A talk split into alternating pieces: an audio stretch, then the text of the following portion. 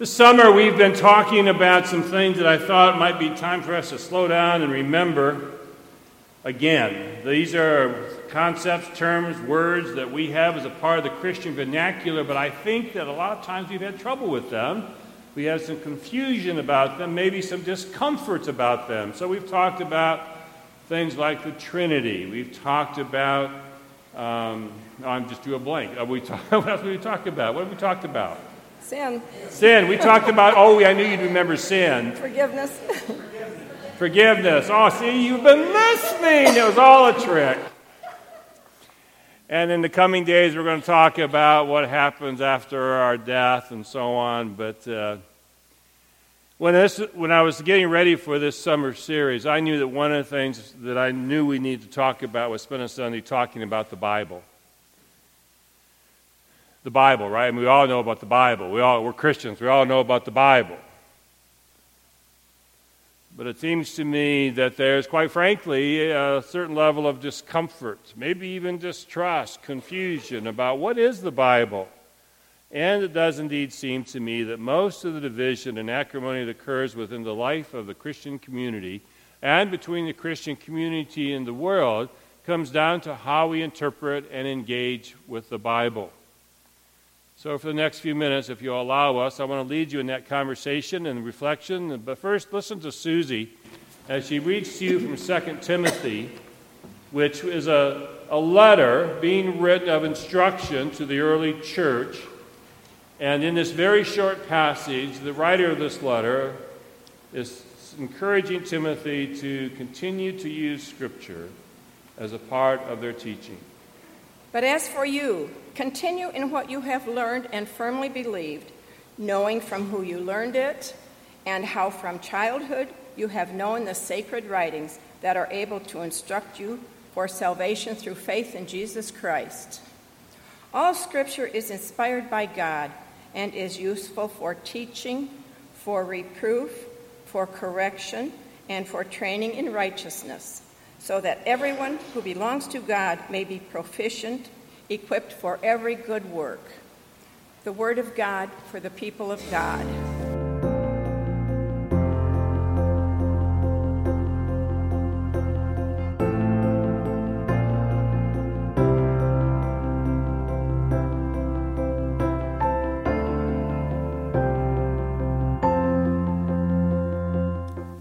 Join with me in a brief word of prayer. Help us to be present fully to you, Lord, even as you are most certainly present to us. And in this worship, whatever it is that we came to offer and to ask, whatever it is that you desire to give, we pray there will be a meeting of those moments, those offerings, those thoughts, and our very lives. And if it's around this message, I pray the words of my mouth will not get in the way of what you need us to hear. And that what we're thinking about will not keep us from hearing what you want to give. Bless this time to the glory of God and for the purpose of all God's people. In the name of Christ we pray. Amen.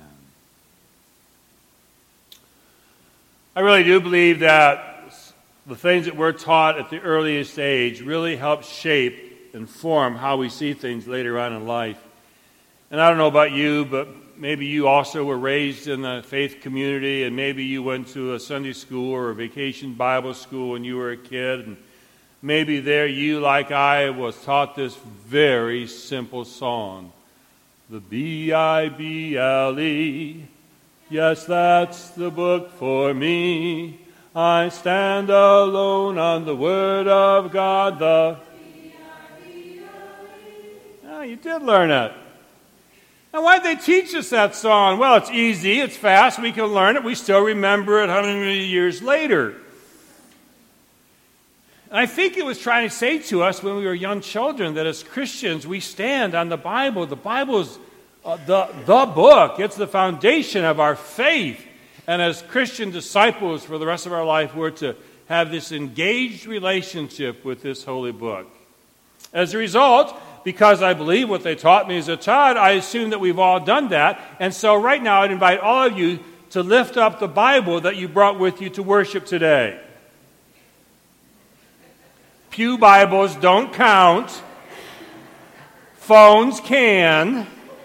And some of you actually have your own Bible. And none of that is judgment on anybody. It's not suggesting that anybody's better or worse than. You know, there are some traditions where everyone brings their Bible, right? There are those traditions. There are other communities where maybe uh, they don't um, bring their Bible as often, like ours. And uh, I even knew a friend of mine who went to a church who got in trouble if he said the name Jesus too many times in the sermon. So there's a wide range of uh, uh, happenings within the faith community and how we engage with the Bible and the message of the Bible. I think the Bible is, is for so many of us a book that we are intimidated by and have a struggle with. And so I'd like you to help me, and I've asked Reverend Laura to, to help me out here. We share in ministry a lot in congregational care and and we both are ordained to the, to the work of helping to live and be in the community of the church. And she just writes better than I do, so I've asked her to do this task for me. If you would please tell me some of the obstacles or struggles you've encountered with trying to read the Bible or pick up the Bible or get familiar with the Bible and so on. What is it? It's relevance. Okay? The relevance, question mark, is what I'm hearing about that language, the language they use. I'm going to have you raise your hand so I can catch you. The violence in the Bible. There are things in the Bible that offend us, right? Interpretations of Scripture. What else? Oh, the Old Testament names. Where was Sam and Joe back in the day, is what I'm saying, right? I mean, the names can be problematic, seriously. Why these books and not other books? What else? We don't know the history, we don't know the context. It makes it really difficult to figure out what they're talking about. Other things? George? All right, so we got a we got a joint thing here. There's some sections of the scripture that do not seem to match up our understanding of the God of love. So put that in three words. So,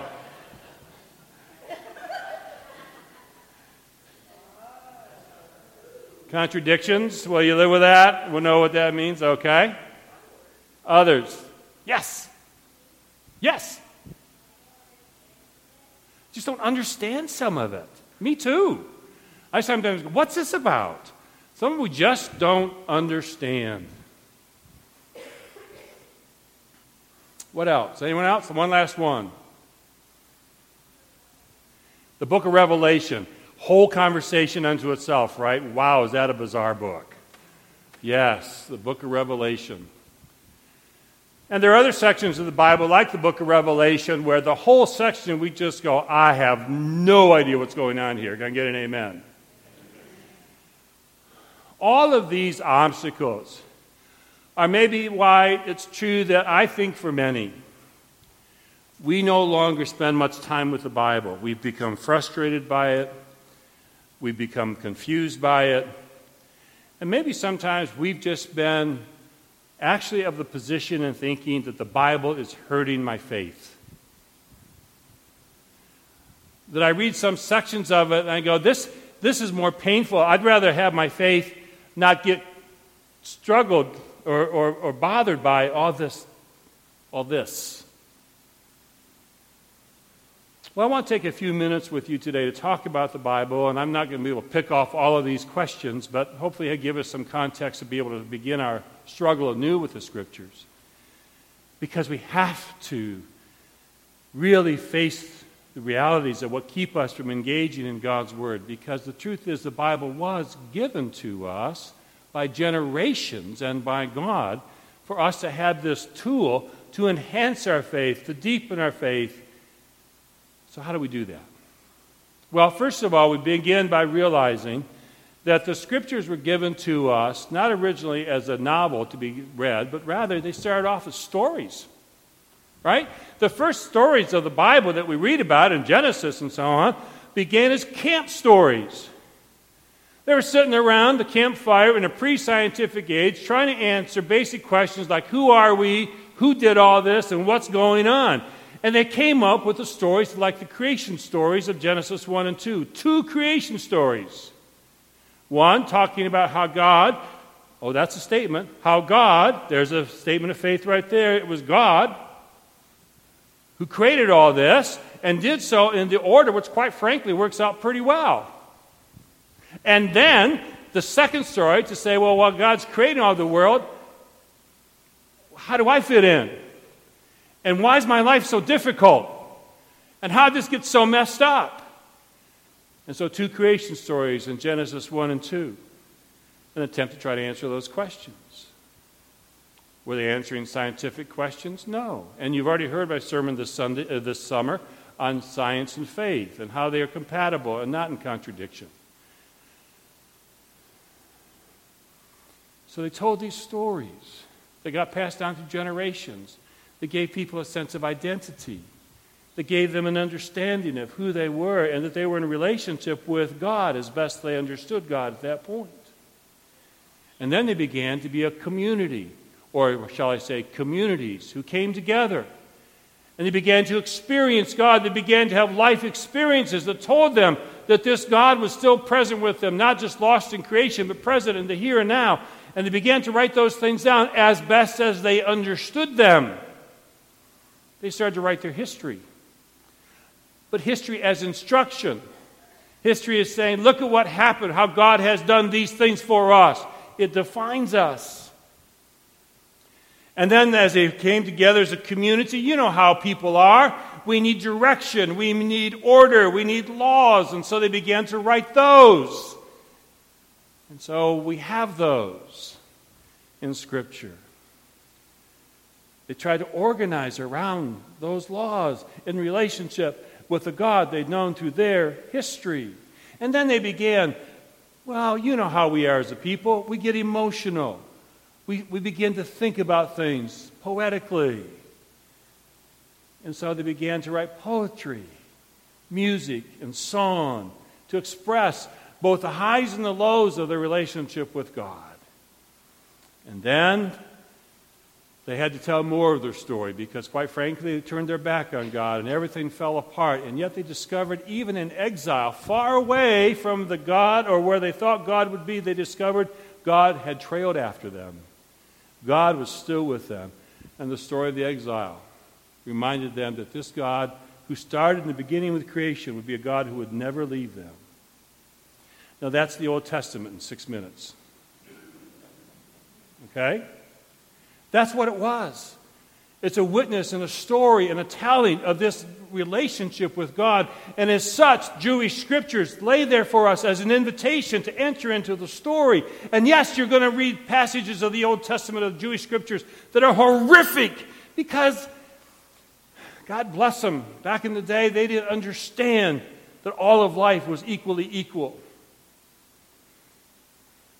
And so, yes, they talked about horrible things happening. And back then, they thought that God somehow was honoring the fact of all these terrible things happening. Guess what? They were growing in their relationship with God. I don't think about God the same way I did when I was 25. Not that any of you are 25 or thinking bad about God. It's just the longer you walk with God, the more you get to know, the more you get to experience. So quit judging them. Please. Because I don't want to be judged by everything that I say and do today. Because I'll think about it differently down the road. I hope. That's what maturing does. And then we get to the New Testament, and we get this guy named Jesus. And this guy named Jesus comes into the world, and the people who gathered around Jesus began to understand that he stood in light of the, all the scriptures that came before them. And in so doing, by his words and by his deeds, the way he lived, what he taught, he was giving us the opportunity to become the kinds of people that God always wanted us to be in the creation story way back when. And we got four stories of Jesus Matthew, Mark, Luke, and John. And they're radically different stories. Matthew reads like somebody who's come in to establish his kingdom. Mark, he's just running around all over the place telling everybody what's going on. Luke, he shows the compassion of someone who's worried about those who are hurting and to care for the needy and to have compassion and mercy. And the Gospel of John, well, it was written later, so not only did they tell the story, they decided to help you understand what it meant, to put a little theology in it. So you're going to find some things in John you're not going to find in the other, four, other three stories. But they're all stories of Jesus. And then the book of Acts is what happens when Jesus is resurrected and the church begins to form and organize and do its thing. And some of the things we wish we could do now, and some of the things we were wise to learn from them never to do again. And then you've got the rest of the New Testament, which are letters. Letters. They are letters written by people, oftentimes the Apostle Paul or his disciples, but he was writing to try to help the church to learn things. I don't think he was writing them knowing they were going to become scripture for the next 2,000 plus years. I don't think he was writing in those letters, this is the way life should always be, but rather in the context that he was writing in that moment, he was trying to witness faith and inviting new generations to do exactly the same thing. And then Revelation, which is the right question. The book of Revelation, which was not about predicting the future. The book of Revelation which was this amazingly wild, bizarre way of saying a very simple truth. At the end of everything, God wins. You boil down the book of Revelation. All those bizarre symbols that we don't even fully understand because we're not supposed to. They're sort of like code. We're not supposed to know all that. All we know is at the end of the Revelation, God wins.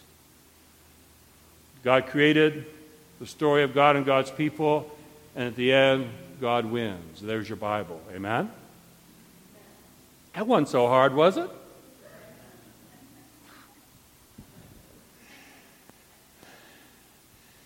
Why does it matter that we continue to engage with the scriptures? It, huh? To stay connected. You're stealing my sermon from me. It was a rhetorical question. Stop doing that. But she's right. It's my second point. I'm coming right to it. There are three things I want you to understand why it's important you stay connected with your Bible. So we can have a biblical worldview. What does that mean? It means as we engage with the Bible and read the Bible, we begin picking up images and stories and themes from the Bible, and they begin to shape how we see ourselves and see the world. Do you know how many worldviews are competing for your mind and heart in every given moment? trying to get you to want things and need things and do things, trying to influence you and shape how you see your world and others. You want me to give you a quick illustration? Go home this afternoon and watch CNN for 10 minutes and watch Fox News for 10 minutes. One or the other will make you nauseous. Or both, perhaps. Right? Because they're all trying to get you to see the world from a particular worldview. Well, what if, in fact, you began your day with a biblical worldview? That you allow that, even stuff that sometimes is hard for us to understand, to wrestle with Scripture, to let it live in our minds and our hearts. So, on days when either you or others are trying to tell you falsehoods about yourself, the Scriptures will tell you that you are God's child and what's possible with God. Have a biblical worldview. There used to be a day, there used to be a day, it predates my life, but it used to be a day when the entire culture was biblically literate. You all knew your Bible, you knew the images. So when I would preach a sermon, if I could have back in those days, I could have talked about the Exodus, and everyone have been immediately on the same page knowing what the theme was about. That's not true anymore. It's not about blame or guilt. I'm not making anybody feel bad. I just know as a preacher, I have to take time to explain the Exodus. That's why my sermons are so long.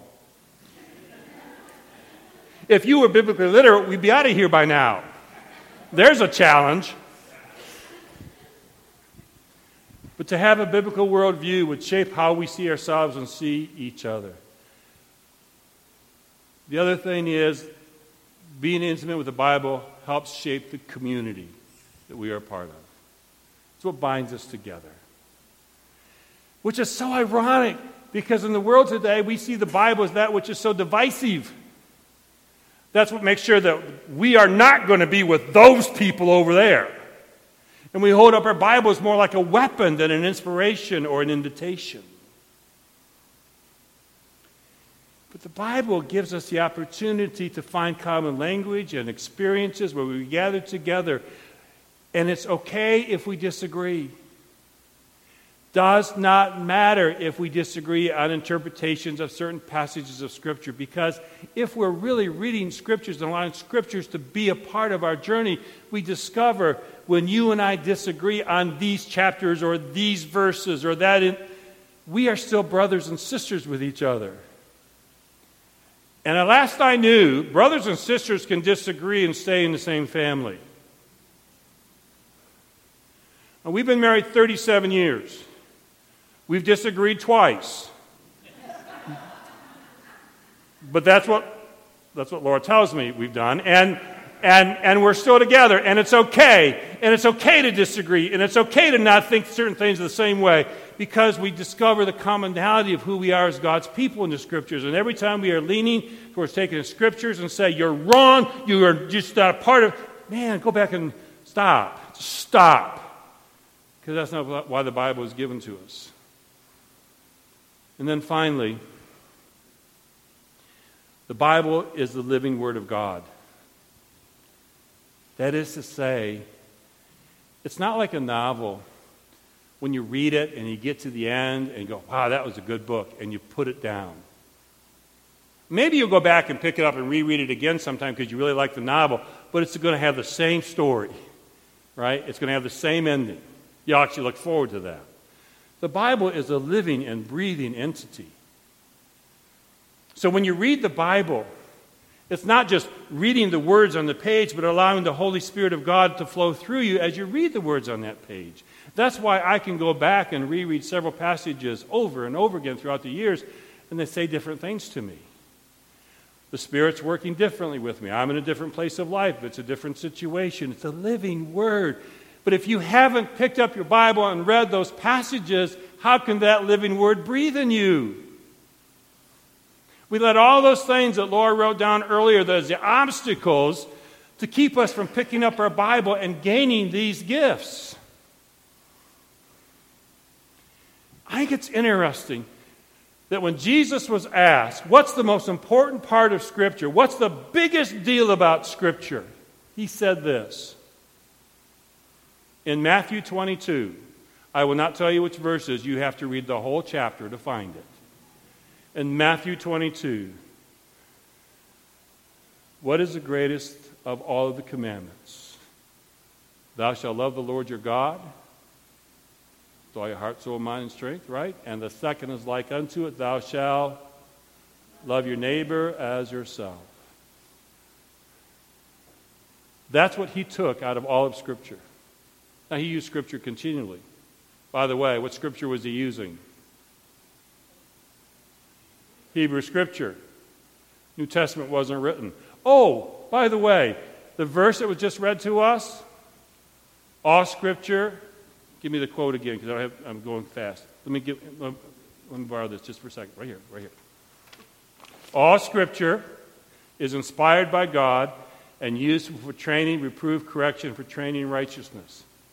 You know, when they wrote that, the New Testament didn't exist, right? They weren't saying this scripture is now our spanking rod. Though oftentimes I've, used that, I've heard that passage used in that way. It's simply saying this it's a living word. It's living, it's breathing. And here's my simple witness to you. Those who have been willing to continue to engage with the scriptures have found these gifts in their life growing more and more.